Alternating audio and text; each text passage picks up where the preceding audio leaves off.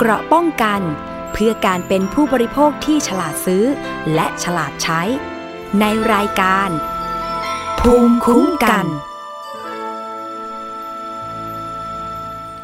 สวัสดีค่ะ คุณผู้ฟังคะขอต้อนรับเข้าสู่รายการภูมิคุ้มกันรายการเพื่อผู้บริโภคนะคะ วันนี้อยู่กับดิฉันชนาทิพไพรพงศ์ค่ะ รับฟังได้นะคะ ไม่ว่าจะเป็นเว็บไซต์ www.thaipbspodcast.com แอปพลิเคชัน Thai PBS Podcast Spotify SoundCloud Podbean แล้วก็พอดแคสต์ของระบบปฏิบัติการ iOS แล้วก็ Android ด้วยนะคะ และนอกจากนั้นค่ะต้องขอบคุณสถานีวิทยุ ทุกสถานีที่เชื่อมโยงสัญญาณไม่ว่าจะเชื่อมโยงสดหรือว่านำรายการไปออกอากาศย้อนหลังนะคะ ซึ่งก็ถือว่าทุกสถานีเป็นพันธมิตรของเราค่ะ ไทย PBS Podcast นะคะ ถ้ายังมีสถานีวิทยุแห่งไหน ต้องการเชื่อมโยงรายการของไทย PBS Podcast อีกแจ้งเรามานะคะ เข้าไปกดถูกใจที่ Facebook ของไทย PBS Podcast แล้วก็ติดต่อกันเข้ามาได้ทางกล่องข้อความก็ได้นะคะ ก็คือไทย PBS Podcast แล้วก็เรามีหนังสือหรือแบบฟอร์มเชื่อมโยงสัญญาณหน้าเว็บไซต์ของเรานะคะ ดาวน์โหลดแล้วก็ส่งมาถึงทีมงานได้เลย คือตอนนี้การติดต่อสื่อสารมันง่ายได้สะดวกรวดเร็วแล้วเนาะตั้งแต่เรามีอินเทอร์เน็ต แล้วยิ่งตอนนี้ความเร็วสูงจะไป 5G แล้วเนี่ยนะคะ ดิฉันก็หวังว่ามันจะเป็นอย่างนั้นจริง ๆ นะ ที่เขาโฆษณาบอกว่า จาก 4G จะไป 5G เนี่ยขอให้มันเป็น 5G จริง ๆ ไม่ใช่ยังอยู่ที่ 3G นะคะ ความแตกต่างมันก็คืออยู่ที่ความเร็วละค่ะ 3G เราเห็นทั้งภาพได้ยินทั้งเสียง แล้วก็การส่งข้อความใช่ไหมคะ แต่ว่า 4G ก็คือพัฒนาความเร็วขึ้นมา แล้วถ้าไป 5G ล่ะคุณผู้ฟัง มันก็จะต้องพัฒนาไปเร็วขึ้น ซึ่งตอนนี้นะคะ หลายท่านคงสังเกตว่าตามสื่อ โทรทัศน์เนี่ยจะมีการโฆษณาของกสทช ว่ากสทช จะปรับจูนคลื่นความถี่ ในการให้บริการ เพราะว่าจะต้องแบ่งช่องสัญญาณ ให้บริการ 5G ในอนาคตใช่ไหมคะ เพราะฉะนั้นคลื่นทีวีดิจิตอลเนี่ยจึงต้องมีการปรับเปลี่ยนช่องสัญญาณไทย PBS เองก็เหมือนกันนะคะ เพราะฉะนั้นถ้าเกิดว่าคุณอยู่ในพื้นที่ที่กสทชกำลังที่จะปรับเปลี่ยนช่องสัญญาณ บางช่องทีวีดิจิตอลของคุณอาจจะรับชมไม่ได้ ไม่ต้องตกใจนะคะ แค่วันรุ่งขึ้นให้คุณปรับจูน เครื่องรับโทรทัศน์ ระบบดิจิตอลของคุณใหม่ หรือว่า ถ้าคุณรับชมโทรทัศน์ผ่าน จานสัญญาณดาวเทียมก็ ผู้ให้บริการจานสัญญาณดาวเทียมเขาก็น่าจะมีการปรับจูนอัตโนมัติให้อยู่แล้วนะคะ ไม่ต้องตกใจ นี่แหละค่ะก็คือยุคสมัยที่เปลี่ยนแปลงไปคลื่นสัญญาณ เราก็นำมาใช้ประโยชน์ได้เยอะแยะมากมายเลยทีเดียวนะคะ เพื่อให้บริการผู้บริโภคได้มีความสะดวกรวดเร็วในการติดต่อสื่อสารมากขึ้นนะคะ ก็ต้องขอบคุณทุกสถานีเลยที่เชื่อมโยงสัญญาณ ไม่ว่าจะเป็นสถานีวิทยุชุมชน คนหนองย่าไซสุพรรณบุรี FM 107.5เมกะเฮิรตซ์นะคะ สถานีวิทยุชุมชนปฐมสาครจังหวัดสมุทรสาคร FM 106.25เมกะเฮิรตซ์สถานีวิทยุชุมชนคนเมืองลี้จังหวัดลำพูน FM 103.75เมกะเฮิรตซ์นะคะ สถานีวิทยุชุมชนคลื่นเพื่อความมั่นคงเครือข่ายกระทรวงกลาโหม จังหวัดตราด FM 91.5เมกะเฮิรตซ์สถานีวิทยุชุมชนเทศบาลทุ่งหัวช้างจังหวัดลำพูน FM 106.25เมกะเฮิรตซ์สถานีวิทยุชุมชนเมืองนนสัมพันธ์จังหวัดนนทบุรีค่ะ FM 99.25 และ 90.75เมกะเฮิรตซ์สถานีวิทยุชุมชน CR Radio FM 107.5เมกะเฮิรตซ์จังหวัดกาญจนบุรีค่ะ และสถานีวิทยุในเครืออาร์เรดิโอ วิทยาลัยอาชีวศึกษา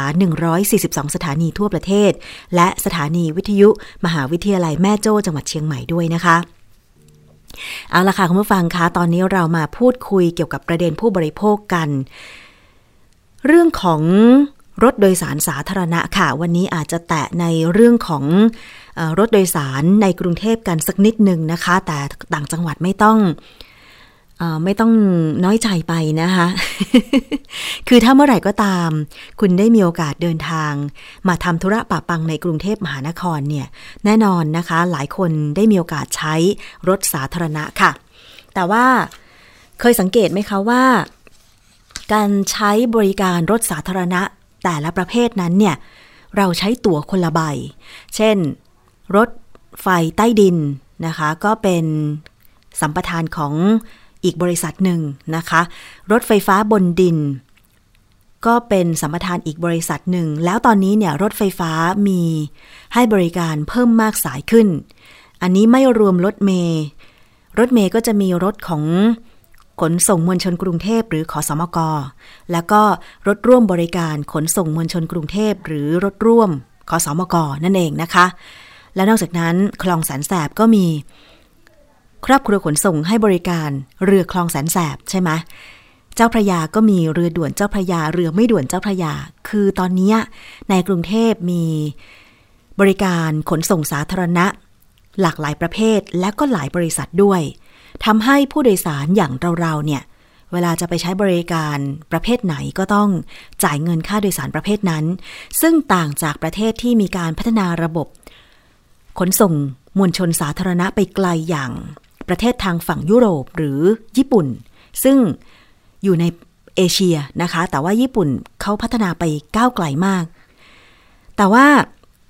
สิ่งที่บริษัท หรือว่าสิ่งที่ประเทศที่พัฒนาแล้วเขาเมีการปรับปรุงระบบการให้บริการขนส่ง มวลชนสาธารณะก็คือการใช้ตั๋วร่วม การใช้ตั๋วรถโดยสารร่วมนะคะ อย่างถ้าใครเคยไปญี่ปุ่นก็จะมีตั๋วร่วมเหมือนกันใช่ไหมคะในต่างประเทศหลาย ๆ ประเทศด้วย ดิฉันคิดว่าหลายคนคงเคยเดินทางไป แล้วก็ใช้ตั๋วใบเดียวเดินทางรถโดยสาร หรือขนส่งมวลชนสาธารณะได้เกือบทุกประเภท แต่ว่าในกรุงเทพของเรายังไม่มีนะคะ ที่จะข้ามสายกันขนาดนั้น ยกเว้นว่าเเป็นผู้ให้สัมปทานรายเดียวกัน เท่านั้นเองใช่ไหมคะ คือตอนนี้เนี่ยมันมีการวิเคราะห์กันเหมือนกันว่า ค่าขนส่งมวลชนของกรุงเทพหรือประเทศไทยเนี่ยมันถูกหรือแพง ถ้าเป็นรถไฟฟ้าเนี่ยมันมีข่าวก่อนหน้านี้จาก TDRI นะคะ หรือสถาบันวิจัยเพื่อการพัฒนาประเทศไทยเนี่ยเขามีการทำวิจัยมาแล้วค่ะว่า รถไฟฟ้าที่ให้บริการในกรุงเทพประเทศไทยเนี่ย จ่ายค่าโดยสารแพงกว่าประเทศสิงคโปร์ซะอีกนะคะ เรื่องนี้มีการเปิดเผยตั้งแต่ปีที่แล้วนะคะ แต่ว่ายังเป็นข้อมูลกันได้อยู่ค่ะ คือข้อสรุปค่าโดยสารต่อเที่ยว พบว่าไทยเนี่ยมีค่าโดยสารระบบรางสูงกว่าประเทศในภูมิภาคเอเชียด้วยกันเองค่ะ รวมถึงไทยพบว่า ไทยมีส่วนต่างค่าโดยสารระหว่างรถไฟฟ้ากับรถโดยสาร รถเมย์สูงที่สุด ซึ่งค่ารถไฟฟ้าต่อเที่ยวของคนไทยอยู่ที่ประมาณ 67.4 บาท หรือคิดเป็น 2.14 ดอลลาร์สหรัฐ ขณะที่ประเทศสิงคโปร์นะคะ อยู่ที่ราวๆ 25 บาท 73 สตางค์คิดเป็น 0.83 ดอลลาร์สหรัฐ เทียบกับฮ่องกงอยู่ที่ 46.50 บาท คิดเป็น 1.5 ดอลลาร์สหรัฐ อันนี้เปรียบเทียบค่าโดยสารรถไฟฟ้าต่อเที่ยวของคนไทย กับประเทศสิงคโปร์แล้วก็ของคนฮ่องกงนะคะ ทั้งนี้เมื่อเปรียบเทียบโครงสร้าง ค่าโดยสารระหว่างรูปแบบการเดินทางก็พบว่าค่าโดยสารต่อ 1 กิโลเมตรของผู้โดยสารในไทย สูงกว่าประเทศอื่น ๆ ค่ะ แม้กระทั่งลอนดอนประเทศอังกฤษ โดยไทยมีค่าเฉลี่ยนะคะ อันนี้ต่อกิโลเมตรอยู่ที่ 14 บาท 8 สตางค์คิดเป็น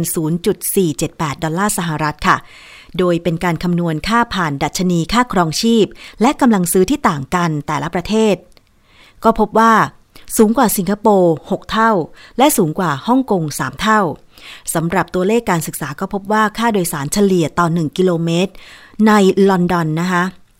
กรุงลอนดอนประเทศอังกฤษอยู่ที่ 12.4บาท หรือคิดเป็น 0.402 เหรียญสหรัฐค่ะ ส่วนสิงคโปร์นะคะ ราคาเฉลี่ยต่อ 1 กิโลเมตรของรถไฟฟ้าของเขาเนี่ยนะคะ ของรถโดยสารของเขาเนี่ยอยู่ที่ 2.3 บาท หรือ 0.075 เหรียญสหรัฐ และของฮ่องกงเฉลี่ยอยู่ที่ 4.08 บาท หรือ 0.155 เหรียญสหรัฐนะคะ ซึ่ง TDRI ค่ะ อยู่ระหว่างการศึกษาแนวทางปรับปรุง สัญญาสัมปทานค่ารถไฟฟ้าของผู้เดินรถรายเดิม และสัญญาเดินรถใหม่ที่กำลังจะเปิดให้บริการ เพื่อให้มีแนวทางควบคุม ราคาค่าโดยสารให้มีความเป็นธรรมและเหมาะสมมากยิ่งขึ้น เพื่อนำเสนอต่อรัฐบาลต่อไปนะคะ แล้วก็การเชื่อมต่อรถไฟฟ้าสายต่างๆเนี่ย เสนอแนะบอกว่าควรจะต้องไม่ทำให้ค่าโดยสารบานปลาย เพราะประชาชนอาจไม่สามารถรับภาระได้ ซึ่งจากการศึกษาของ TDRI ก็พบว่า กลุ่มผู้มีรายได้น้อยมีความสามารถจ่ายค่ารถโดยสาร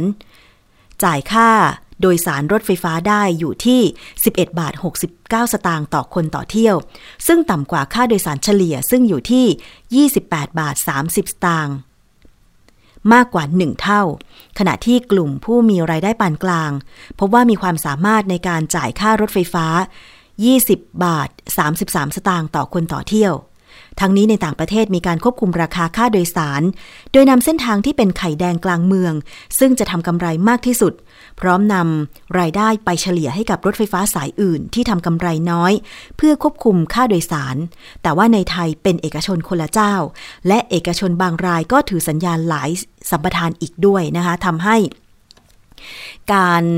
ที่จะควบคุมค่าโดยสารไม่ให้แพง จนเกินความสามารถผู้โดยสารเนี่ยในเมืองไทย ก็อาจจะไม่ได้เป็นจริงตามนั้นนะคะ คือจริงๆแล้วก็ยอมรับกันได้ค่ะว่ารถไฟฟ้ามีต้นทุนที่สูง เนื่องจากจำนวนผู้โดยสารยังมีน้อย ยังมีน้อยกว่าความสามารถที่จะรองรับของระบบที่เคยถูกออกแบบไว้ และไทยสามารถที่จะลดต้นทุนรถไฟฟ้าได้ด้วยการเพิ่มปริมาณผู้โดยสาร ส่วนบทสรุปข้อเสนอแนะเชิงนโยบายนั้นเนี่ย TDRI เสนอว่าภาครัฐควรจะพิจารณา คือ ให้กำหนดอัตราค่าโดยสารประจำทาง ให้กำหนดอัตราค่าโดยสารรถโดยสารประจำทาง และรถไฟฟ้าให้สอดคล้องกับต้นทุนการดำเนินงาน และกลไกปรับราคาที่ต้องมีการทบทวน ทั้งต้นทุนและปริมาณการใช้บริการอย่างสม่ำเสมอ และมีการพัฒนาคุณภาพการให้บริการดีขึ้น เพื่อให้การประกอบการเป็นไปอย่างมีประสิทธิภาพประชาชนได้รับบริการที่มีคุณภาพและเกิดความเท่าเทียม ในการใช้มากขึ้น และมีระยะยาว แม้ว่าการพัฒนาตั๋วร่วมของระบบขนส่งสาธารณะ มีค่าใช้จ่ายการดำเนินงานที่สูง แต่ภาครัฐควรเร่งพิจารณาด้วยเช่นกัน อันนี้ก็คือเรื่องของการวิจัย ค่ารถไฟฟ้าในประเทศไทย ซึ่งมันก็ถูกผูกโยงมาถึงระบบ ตั๋วรถโดยสารร่วม พูดพูดถึงตรงนี้นะคะ คุณผู้ฟังล่าสุดค่ะ ก็มีความคืบหน้า เกี่ยวกับการศึกษาแผนการจัดทำตั๋วรถโดยสารร่วมนะคะ คุณผู้ฟัง ตั้งแต่ปี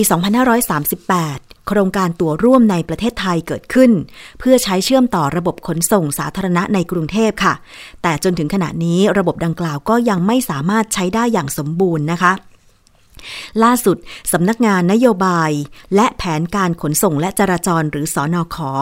ได้จัดโครงการศึกษาจัดทำแผนการกำกับการบริหาร จัดการระบบตั๋วร่วม เพื่อให้รวมถึงค่าโดยสารและค่าธรรมเนียมที่เป็นธรรมกับทุกฝ่ายค่ะ การจัดสัมมนาในโครงการศึกษาจัดทำแผนการกำกับการบริหารจัดการระบบตั๋วร่วม เพื่อเพิ่มประสิทธิภาพในการให้บริการขนส่งมวลชน โดยใช้บัตรโดยสารใบเดียว ทางคุณวิไลรัตน์สิริโสพลศิลป์รองผู้อำนวยการสำนักงานนโยบายและแผนการขนส่งและจราจรก็ยอมรับว่า ปัญหาที่ผ่านมาเกิดจาก ไม่มีการจัดตั้งหน่วยงานเพื่อบริหารศูนย์ บริหารจัดการรายได้กลางอย่างเป็นรูปธรรม ในการใช้งานบัตรแมงมุม อีกทั้งหน่วยงานของรัฐ และผู้ประกอบการระบบขนส่งมวลชน ยังไม่ได้มีการเจรจาเชิงธุรกิจ ในการกำหนดและประกาศใช้โครงสร้างอัตราค่าโดยสารร่วมสำหรับระบบขนส่งมวลชนทั้งหมดนะคะ ทั้งนี้ค่ะ เป้าหมายในการพัฒนาระบบตัวร่วมในระยะแรกนั้น คือต้องการเชื่อมต่อระบบการจัดเก็บค่าโดยสาร ของระบบรถไฟฟ้าขนส่งมวลชน ให้สามารถใช้บัตรโดยสารข้ามระบบได้ เพื่อรองรับการชำระค่าโดยสาร ด้วยบัตรแมงมุม บัตร MRT Plus บัตร MRT และบัตร Rabbit และในระยะต่อไปจะรองรับระบบ EMV ในการชำระค่าโดยสารตลอดการ ใช้งานและชำระเงินกับบริการอื่น ๆ นอกภาคขนส่งได้ในอนาคตด้วย ซึ่งเราจะไปฟังเสียงของคุณวิไลรัตน์ค่ะรองผู้อำนวยการสอนอขอค่ะ ร่วมมือกันในเรื่องของการปรับปรับทางเทคนิคนะคะ เช่นเรียกว่าหัวอ่านอะไรก็ตาม แต่ว่าในความเห็นร่วมกันของหน่วยงานที่เกี่ยวข้องกับผู้ประกอบการที่เกี่ยวข้องนี่เห็นพ้องกันแล้ว ที่จะดำเนินการที่จะอำนวยความสะดวกกับประชาชนในเรื่องของการใช้บัตรข้ามระบบกัน BTS ฝากหนึ่งแล้วก็ทางของรอพฟมโดยสีน้ำเงินกับสีม่วงฝากหนึ่งค่ะ ทั้งนี้นะคะได้มอบหมายให้บริษัทที่ปรึกษา ศึกษากลไก หรือแผนการกำกับดูแลการบริหารงานระบบตัวร่วมที่ชัดเจน และเป็นธรรมกับทุกฝ่ายที่เกี่ยวข้อง มีรูปแบบเงินทุน และกลไกด้านการเงินของภาครัฐในการชดเชยรายได้ จากค่าโดยสารร่วม และสนับสนุนการพัฒนา การดำเนินงานระบบตัวร่วมอย่างโปร่งใสและเป็นธรรม รวมถึงร่างกฎหมายในการกำกับการบริหารจัดการระบบตัวร่วม หรือร่างพระราชบัญญัติการบริหารจัดการระบบตัวร่วม พศจุดๆในอนาคตนะคะ โดยคาดว่าจะได้ข้อสรุปในอีก 20 เดือนข้างหน้า ซึ่งคุณผู้ฟังคะมันก็เป็นความหวังเล็ก ๆ เหมือนกันว่า ในฐานะผู้บริโภคที่มีความจำเป็น จะต้องใช้บริการขนส่งมวลชนสาธารณะ เพื่อไปทำงานไปทำธุระปะปังในชีวิตประจำวันเนี่ย มันก็เป็นทางเลือกหนึ่งเหมือนกันใช่ไหมคะ อย่างทุกวันนี้เนี่ยออนอกจากค่ารถไฟฟ้าในประเทศไทย ที่แพงกว่าสิงคโปร์ลอนดอน หรือฮ่องกงแล้วเนี่ยนะคะ ทุกวันนี้เราออกจากบ้านถ้าสมมติว่าคุณไม่มีรถยนต์ส่วนบุคคล หรือรถมอเตอร์ไซค์ขับเนี่ยนะคะ คุณต้องเสียค่ารถเท่าไหร่กว่าจะไปถึงที่ทำงาน มีสรุปข้อมูลนะคะเป็นตัวอย่างจากมูลนิธิเพื่อผู้บริโภค ให้ดูกันค่ะคุณผู้ฟัง ดิฉันขอยกตัวอย่างมา มีคุณผู้ชายคนหนึ่งนะคะ ให้ข้อมูลกับทางมูลนิธิไว้ดังนี้ค่ะ ค่าเดินทางจากบ้านไปถึงสำนักงานที่เขาทำงานอยู่เนี่ย คือจากซอยลาดพร้าว 87 ไปถึงอนุสาวรีย์ชัยสมรภูมินะคะ ตอนนี้ค่ะ เขาจะต้องนั่งวินมอเตอร์ไซค์อันนี้แค่ขาไปอย่างเดียวนะ 10 บาท นั่งรถเมล์แอร์16 บาท อันนี้ไปถึงอนุสาวรีย์ชัย แล้วต่อ ไม่ใช่สิ อันนี้ไม่น่าจะถึงเนาะแล้วต่อวินมอเตอร์ไซค์อีก 50 บาท หลังจากนั้นก็ต่อรถ รถไฟฟ้าใต้ดินหรือ MRT จากลาดพร้าวไปถึงจตุจักร อีก 19 บาท อ๋อ เข้าใจละ คือนั่งวินมอเตอร์ไซค์ออกจากบ้าน ปักซอยลาดพร้าว 87 ใช่ไหม นั่งรถเมย์แอร์เนี่ย 16 บาท ไปถึงประมาณสักลาดพร้าวนะคะ หลังจากนั้นต่อวินมอเตอร์ไซค์อีก 50 บาท ไปถึง MRT นะคะ MRT สถานีลาดพร้าว นั่งไปถึงจตุจักร 19 บาท แล้วก็จากจตุจักรค่ะ นั่งนั่งรถไฟฟ้า BTS นะคะ จากจตุจักรถึงอนุสาวรีย์ชัย สมรภูมิ 33 บาทนะคะรวมหนึ่งเที่ยวเนี่ย 128 บาท เฉพาะขาไป ขากลับก็น่าจะพอๆกัน ไม่น่าจะต่างกันมากนัก ถ้าจะลดได้ น่าจะลดได้สัก 10 บาท 16 บาทอะไรอย่างเงี้ยนะคะ ถ้าวันไหนที่ไม่ไม่ต้องนั่งรถเมล์แอร์นั่งรถเมล์รถร้อนธรรมดาก็น่าจะประมาณ 8 บาท นะ8บาท 9 บาทประมาณนั้นนะคะซึ่งก็ถือว่าต่อเที่ยวเนี่ย นี่ขนาดไม่นั่งรถแท็กซี่ใช่ไหมก็ยัง 128 บาทต่อเที่ยวนะคะ เพราะฉะนั้นเนี่ย ถ้าเกิดว่าจะมีบริการการศึกษา การใช้ตั๋วขนส่งมวลชน แบบตั๋วร่วม ให้สามารถที่จะลดค่าใช้จ่ายในการเดินทางได้ ดิฉันก็ว่า จะเป็นการลดภาระของผู้บริโภคที่ต้องใช้บริการขนส่งมวลชนสาธารณะนะคะ ในปัจจุบันนี้ค่ะ รถไฟฟ้าในกรุงเทพมีให้บริการทั้งบนดินใต้ดินใช่ไหมคะ ถ้าเป็นรถไฟฟ้าใต้ดิน ก็มีเส้นทางรถไฟฟ้าก็คือ สายเฉลิมรัชมงคล ซึ่งเปิดให้บริการ เส้นทางแรกก็คือวิ่งจากสถานี หัวลำโพงนะคะ มาทาง พระรามสี่ใช่ไหมคะ แล้วก็ไปทางสุขุมวิทมาตัดเส้นรัชดาพิเศษนะคะ แล้วก็มาถึงพหลโยธิน แล้วก็ไปสิ้นสุดที่เตาปูน แต่ตอนนี้มีส่วนต่อขยาย จากหัวลำโพงถึงสถานีหลักสอง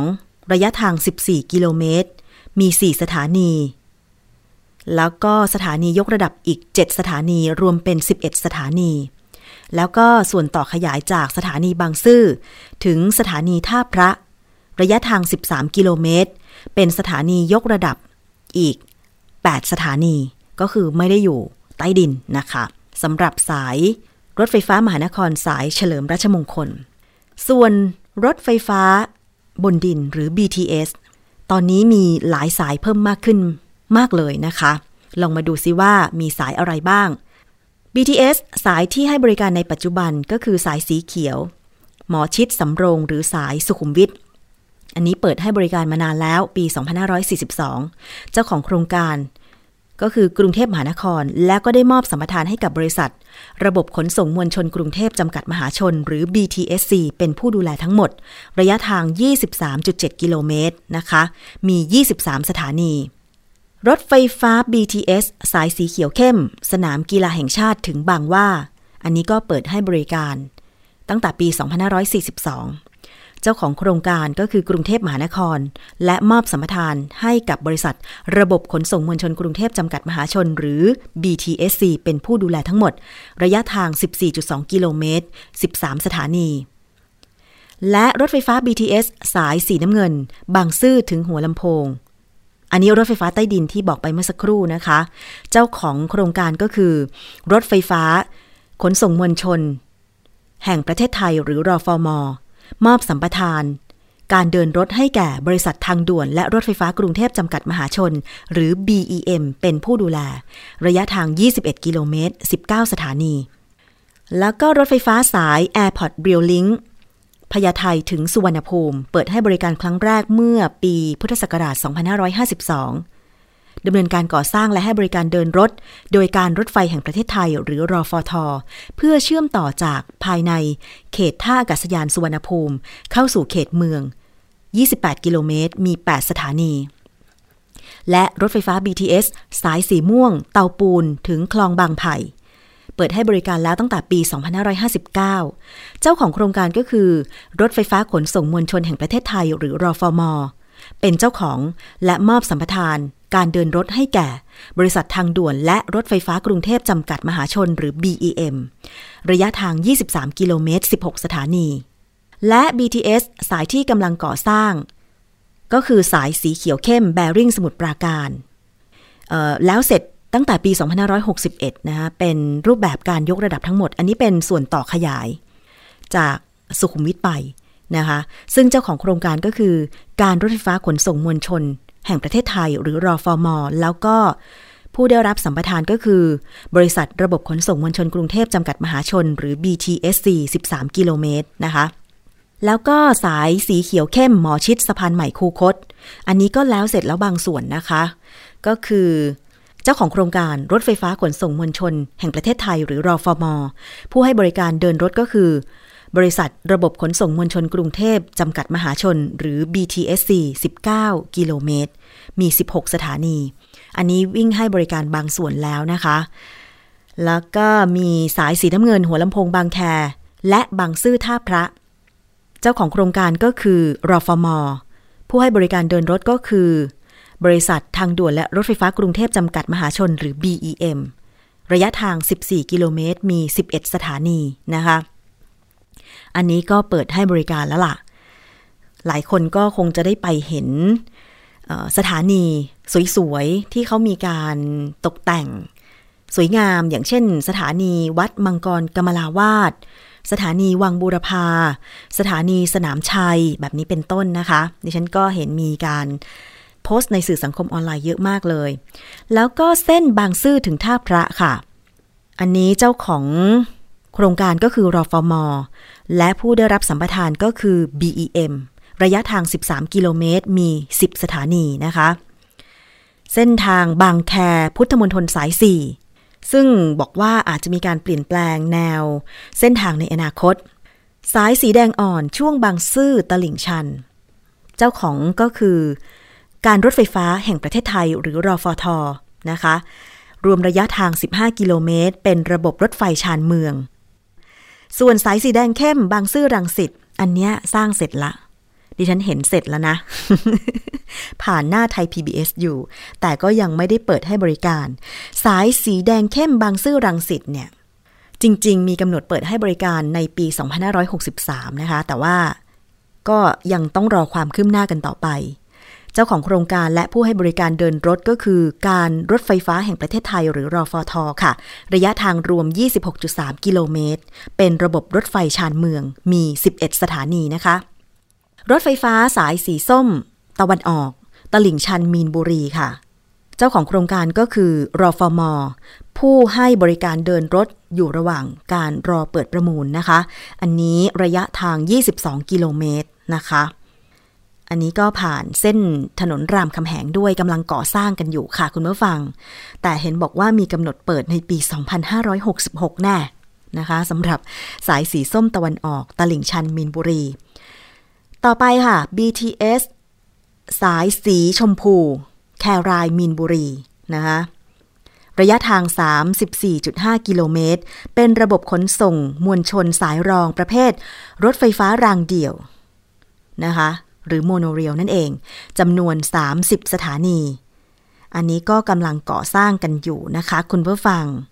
โดยเฉพาะใครที่อาจจะใช้เส้นทางถนนแจ้งวัฒนะ ตอนนี้ก็ต้องทนกับรถติด เพราะว่ากำลังมีการก่อสร้าง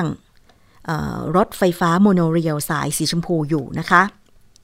ส่วนสายสีเหลืองค่ะลาดพร้าวสำโรงนะคะ อันนี้ก็จะระยะระยะทาง 30 กิโลเมตร เป็นรูปแบบโมโนเรลเช่นเดียวกัน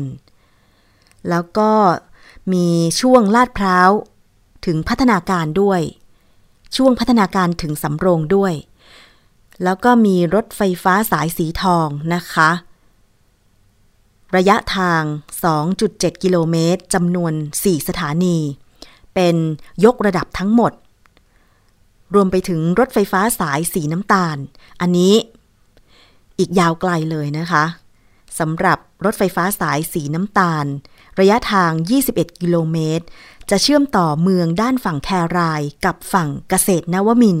ที่มีอัตราการเติบโตสูงเข้าด้วยกัน แล้วก็ยังเป็นโครงข่ายสายรองเพื่อเชื่อมต่อกับโครงข่ายรถไฟฟ้าหลักอีก 4 เส้นทาง ก็คือเชื่อมต่อกับรถไฟฟ้ามหานคร สายสีม่วง รถไฟฟ้า ชานเมืองสายสีแดงเข้ม และ BTS สายสุขุมวิทอีกด้วยมี 20 สถานี มีอีกสายหนึ่งค่ะ รถไฟฟ้าสายสีเทา อันนี้เขาคาดการว่าจะเริ่มก่อสร้างปี 2562 ถึง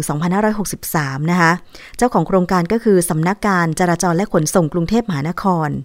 ระยะทาง 26 กิโลเมตร 39 สถานี แต่อันนี้ยังไม่ได้เห็นความคืบหน้ากันนะคะ คุณผู้ฟัง ช่วงวัชรพลทองหล่อ ช่วงพระขนงพระรามสามช่วงพระรามสามถึงท่าพระ แล้วก็มีอีกสายหนึ่งคือ รถไฟฟ้าสายสีฟ้า คาดว่าน่าจะมีการดำเนินการประมาณปี พศ 2572 นะคะ โอ้ คุณผู้ฟัง อันนี้ก็เป็นรถไฟฟ้าที่มีกำหนดการที่จะก่อสร้างในเขตกรุงเทพมหานครนะคะ คุณผู้ฟัง เอาเป็นว่าเดี๋ยวเราจะต้องมาติดตามความคืบหน้ากันอีก มันถือว่าเป็นระบบขนส่งมวลชน เป็นความหวังในอนาคตเพื่อแก้ไขปัญหาหลาย ๆ อย่างหนึ่งก็คือปัญหารถติด 2. ปัญหามลพิษจากควันหรือไอเสียรถยนต์ 3. ก็คือหวังว่าผู้บริโภคผู้โดยสารจะเดินทางได้สะดวกรวดเร็วมากยิ่งขึ้น และไม่เสียค่าเดินทางมากจนเกินไปนะคะ 4. ก็คือ เพื่อที่จะเชื่อมต่อการจราจร กับอีกหลาย ๆ ประเภท ให้มันสะดวกรวดเร็ว แต่อันนี้ไม่แน่ใจเหมือนกันว่า การที่เราจะต้องเสียค่ารถไฟฟ้า ต่อวินมอเตอร์ไซค์ไปต่อรถเมล์หรือรถสองแถวอีก ประกอบกับสภาพการจราจรในกรุงเทพที่ไม่แน่ใจว่าถ้ารถไฟฟ้าดำเนินการเสร็จสิ้นทุกสายแล้วจะช่วย ทำให้ผู้คนลดการใช้รถยนต์ส่วนตัวหรือมอเตอร์ไซค์ได้จริงหรือเปล่านะคะ ไม่กล้าคาดหวังเลยจริง ๆ ค่ะ ประกอบกับตอนนี้นะคะ จะมีการปรับปรุง การให้บริการรถเมย์ใหม่เกือบทั้งหมดที่วิ่งให้บริการในกรุงเทพและปริมณฑลนะคะ จะสังเกตได้จากการที่มีรถเมย์บางสาย ตอนนี้ไม่สามารถแบกรับต้นทุนได้แล้ว จึงหยุดวิ่งให้บริการนะคะ อย่างล่าสุดเห็นบอกว่า สาย 127 วิ่งตลาดบางบัวทองถึงบางลำพู และสาย 110 วิ่งพระราม 6 ถึงเทเวศ สาย 38 วิ่งมรามคำแหงถึง มหาวิทยาลัยราชภัฏจันทร์เกษม อันนี้ก็จะหยุดวิ่งแล้ว คาดว่าจะมีหยุดวิ่งอีก 27 สาย ว่ากันว่าที่รถร่วมบริการหยุดวิ่งมาจากสองสาเหตุก็คือ ทนพิษภาวะเศรษฐกิจไม่ไหว และรวมตัวไปอยู่ใต้ปีกเอกชนรายใหม่สำหรับผู้บริโภคหรือผู้โดยสาร ที่อาจจะใช้บริการอย่างสาย 127 และสาย 110 เป็นประจำเนี่ยนะคะ มีแหล่งข่าวจากกรมการขนส่งทางบกเปิดเผยว่า ทางบริษัทสมาร์ทบัสผู้รับสัมปทานเดินรถ รายใหม่ จัดรถโดยสารวิ่งให้บริการประชาชนตั้งแต่วันที่ 5 พฤษภาคมที่ผ่านมา โดยสาย 127 ให้บริการไปกลับวันละ 30 เที่ยว และสาย 110 วิ่งให้บริการไปกลับวันละ 40 เที่ยว ตั้งแต่ 6 นาฬิกาถึง 21 นาฬิกาปัญหารถร่วมเอกชนทยอยหยุดวิ่งเพราะว่าช่วงโควิด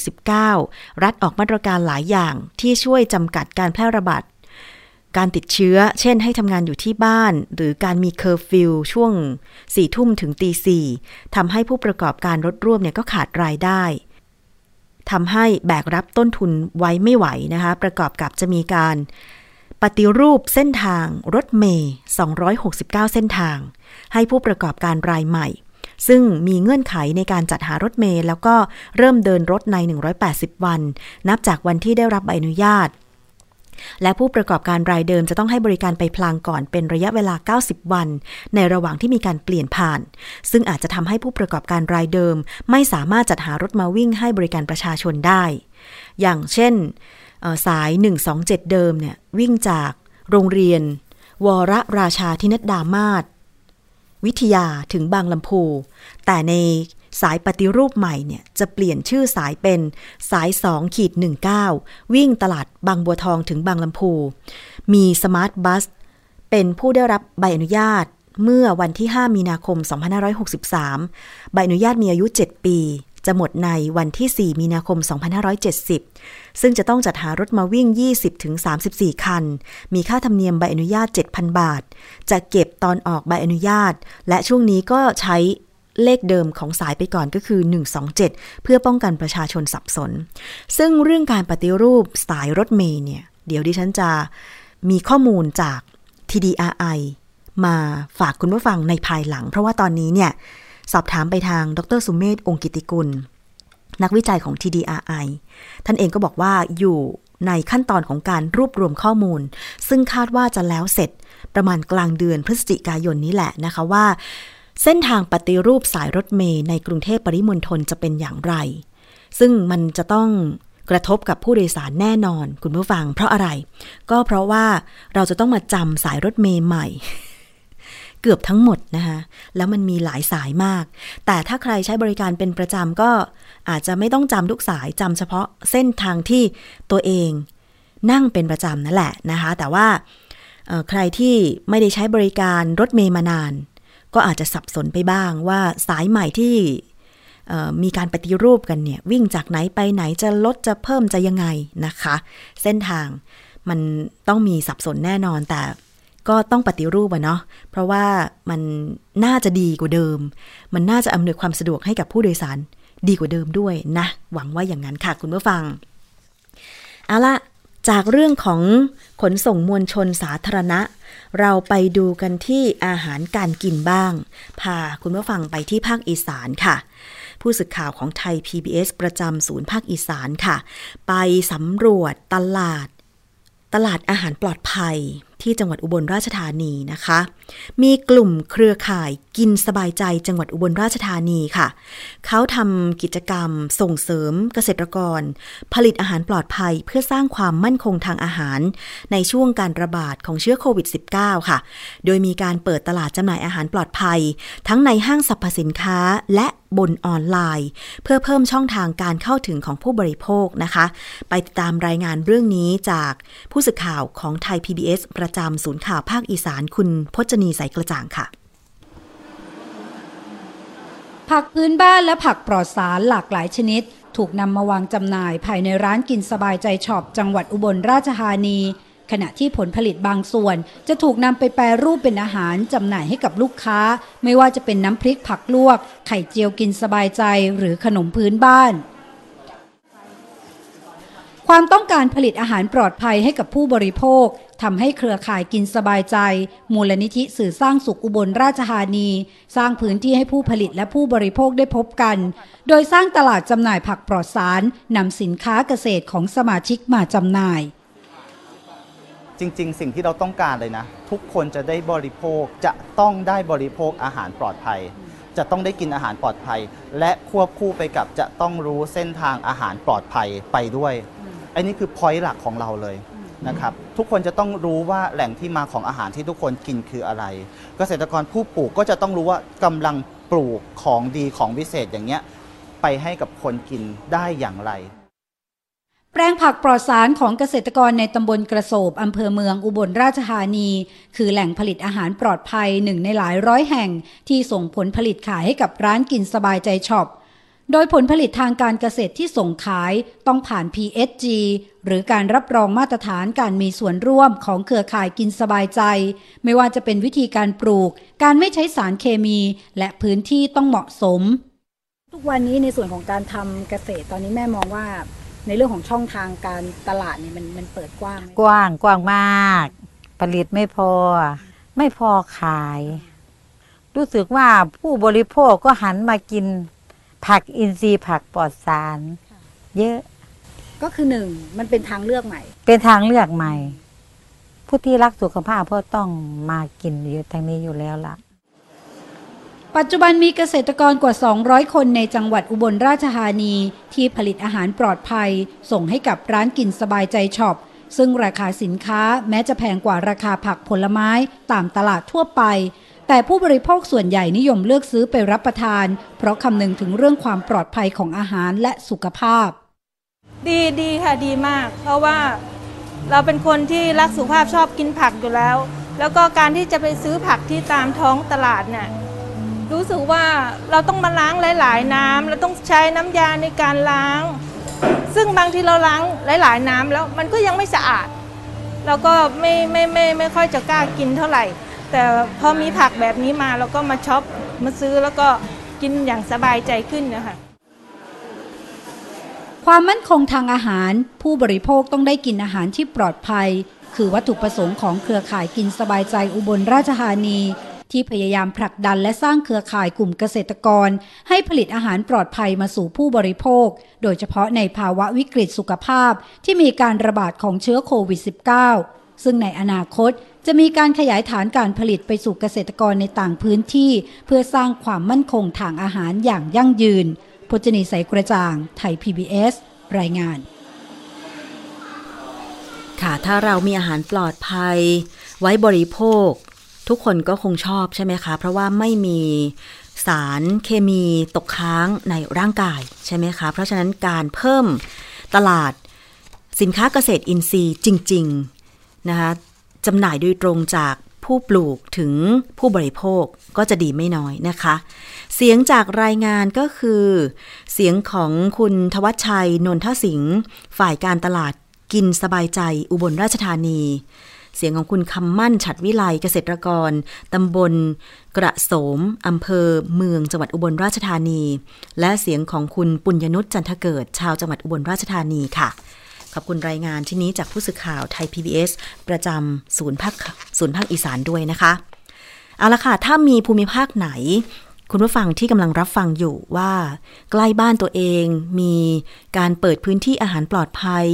ทำเกษตรแบบอินทรีย์ไม่ใช้สารเคมี หรือแนวทางในการที่จะบริโภคปลอดภัย ส่งต่อมาถึงรายการภูมิคุ้มกันรายการเพื่อผู้บริโภคได้ กดติดตาม Facebook และ Twitter ของเราได้ ส่งข้อมูลมาทางกล่องข้อความก็ได้นะคะ Facebook ของไทย PBS Podcast ค่ะ เอาละช่วงนี้นะคะ เรายังมีอีกช่วงหนึ่งก็คือ คิดก่อนเชื่อ กับดรแก้วกังสดานนภัยนักพิษวิทยาค่ะ ซึ่งดรแก้วท่านเป็นอาจารย์นะคะ จากสถาบันโภชนาการ มหาวิทยาลัยมหิดล เป็นข้าราชการบำนาญนะคะเป็นนักวิจัย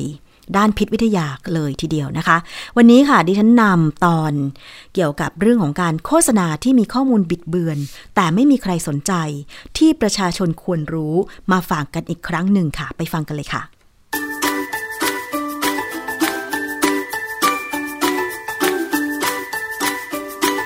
ช่วงคิดก่อนเชื่อ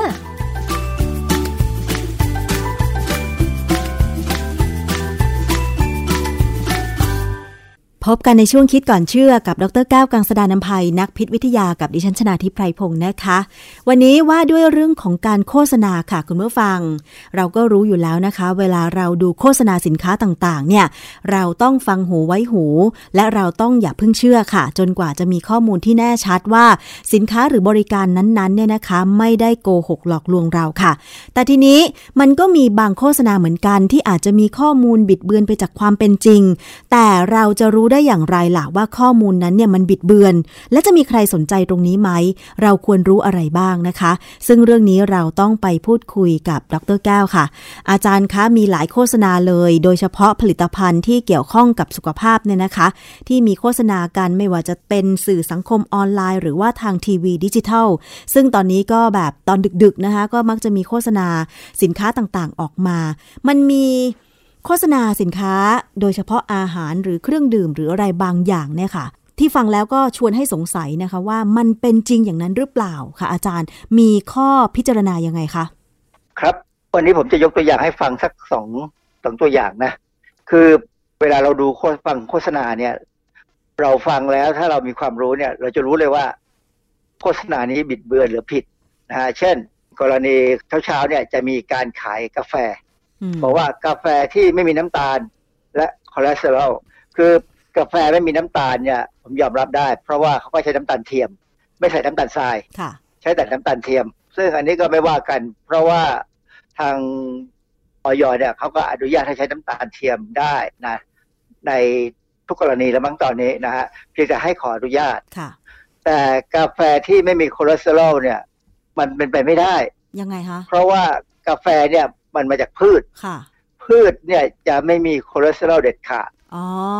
เข้าใจละ คือเขาเอาคำว่าไม่มีน้ำตาล และไม่มีคอเลสเตอรอลมาโฆษณา ซึ่งจริง ๆ แล้วพืชมันก็ไม่มีคอเลสเตอรอลอยู่แล้ว ถูกไหมคะอาจารย์ ถูกครับ มันจะไม่มีคอเลสเตอรอลเลย คอเลสเตอรอลเนี่ย มันเป็นสิ่งที่สิ่งมีชีวิตจะผลิตต้องเป็นสิ่งมีชีวิตชนิดที่เป็นสัตว์ อืม ค่ะอะสัตว์จะผลิตคอเลสเตอรอลได้ แต่พืชเนี่ย เขาสามารถจะผลิตสารบางชนิด ซึ่งมีโครงสร้างคล้ายคอเลสเตอรอลได้อือฮึนะค่ะเช่นพวก phytosterol มีการโฆษณาขายสินค้าพวกนี้ค่ะขาย phytosterol ซึ่งมีโครงสร้างคล้ายคอเลสเตอรอลเพื่อไปลดการดูดซึมของคอเลสเตอรอลในร่างกายเราค่ะนะเพราะฉะนั้นถ้าเขาบอกว่ากาแฟมี phytosterol เนี่ย ผมอาจจะเฉยๆนะ เพราะว่าเพราะว่ามัน มีเต็มไปหมดแหละพืชส่วนใหญ่ก็จะมี phytosterol ทั้งหลายนะ มันไม่ได้มีปัญหาอะไรนะฮะอันนี้ไอ้เจ้ากาแฟเนี่ย ความจริงแล้วในกาแฟเนี่ย มันเป็นโฆษณาส่วนใหญ่จะไม่พูดหรอกบอกว่า กาแฟมีสารก่อมะเร็งอือฮึเพราะว่าอะไรจริงๆแล้วกาแฟเนี่ย เวลาเขาเอามาคั่วเนี่ย มันเกิดสารก่อมะเร็งกลุ่มโพลีไซคลิกอโรมาติกไฮโดรคาร์บอนแน่อือฮึๆ กลิ่นไหม้ของอะไรก็ตามที่เราได้กลิ่นนี่นะ ถ้าเป็นสารธรรมชาติเนี่ยถ้ามันมีการไหม้เนี่ย มันจะมีควันมีเขม่าวเนี่ย มันจะมีสารก่อมะเร็งพวกเนี้ยค่ะแต่ว่ากาแฟเนี่ยเขาบอกว่ามันช่วยลดความเสี่ยงมะเร็งได้ ซึ่งก็จริงค่ะ เพราะว่าการที่เราได้สารก่อมะเร็งในปริมาณต่ำๆเช่น ดื่มกาแฟวันละไม่เกินสามแก้วเนี่ย สารก่อมะเร็งที่อยู่ในกาแฟจะไปช่วยกระตุ้นระบบทำลายสารพิษโดยเฉพาะในตับให้สูงขึ้นมาค่ะ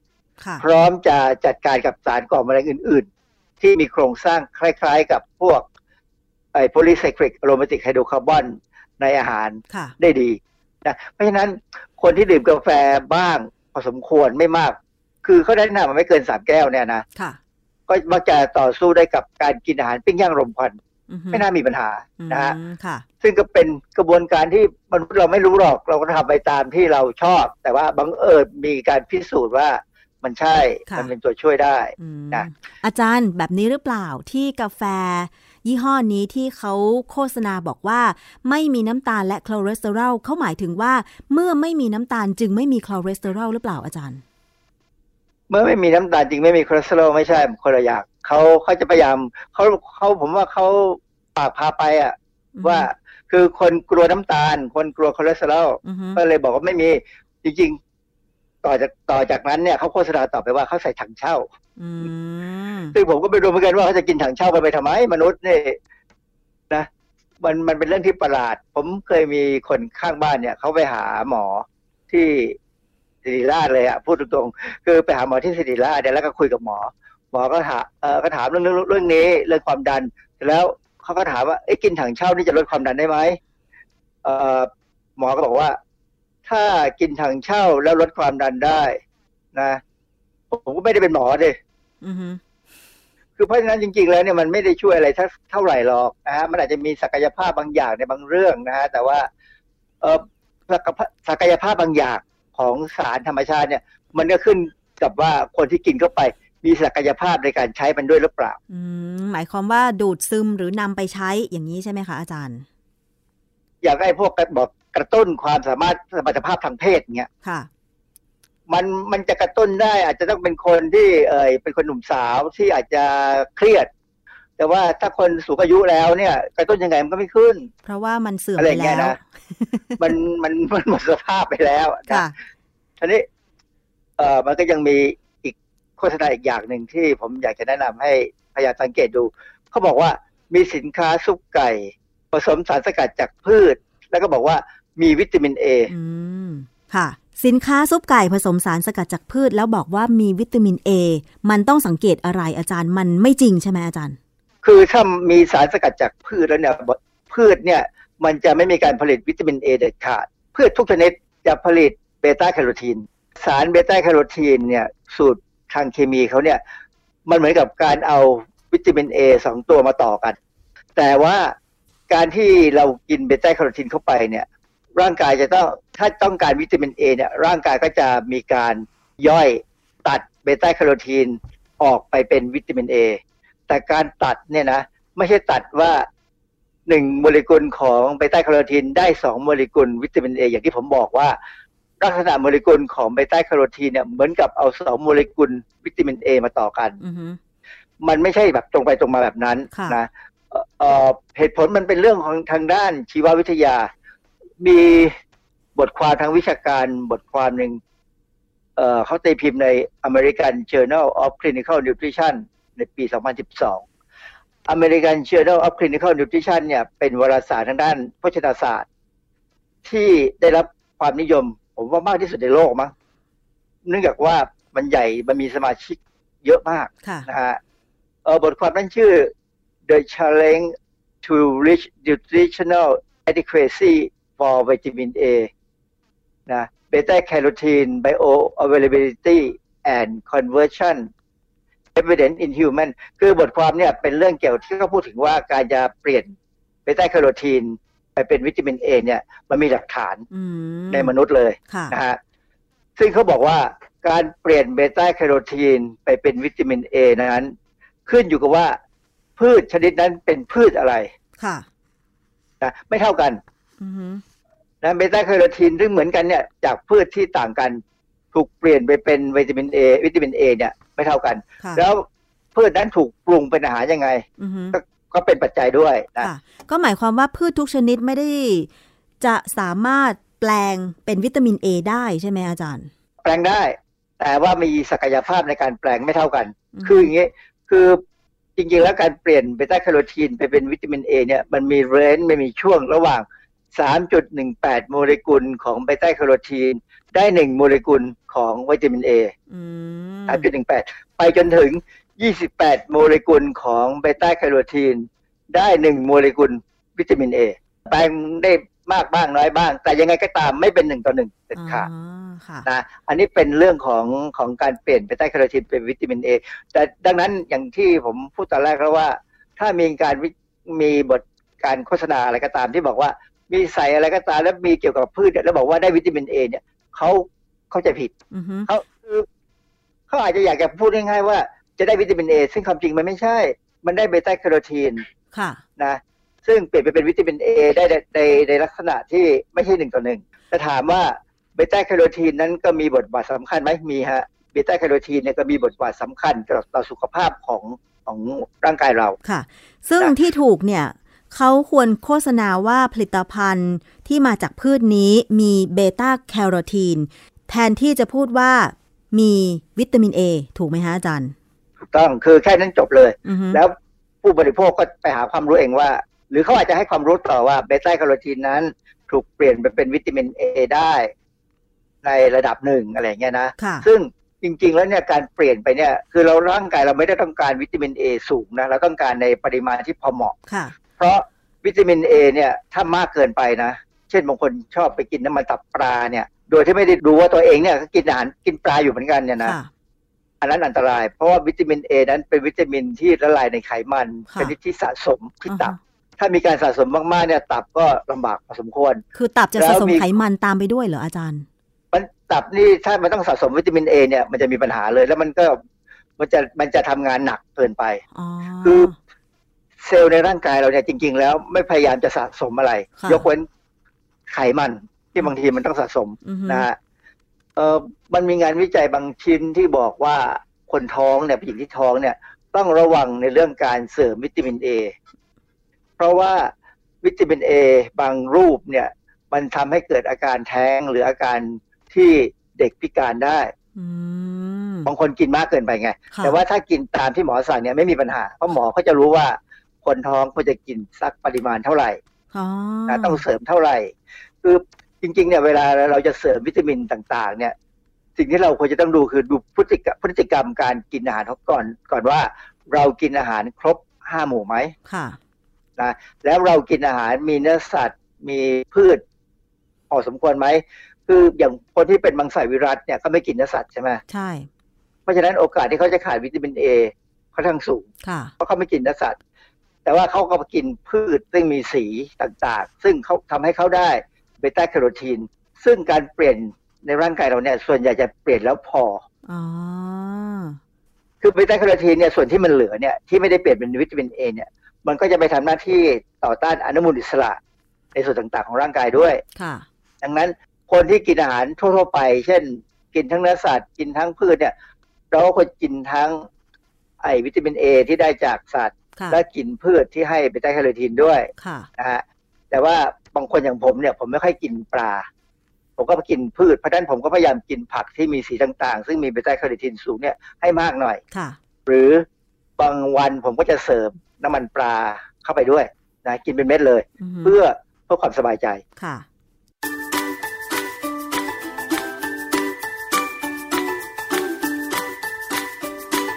ช่วงคิดก่อนเชื่อ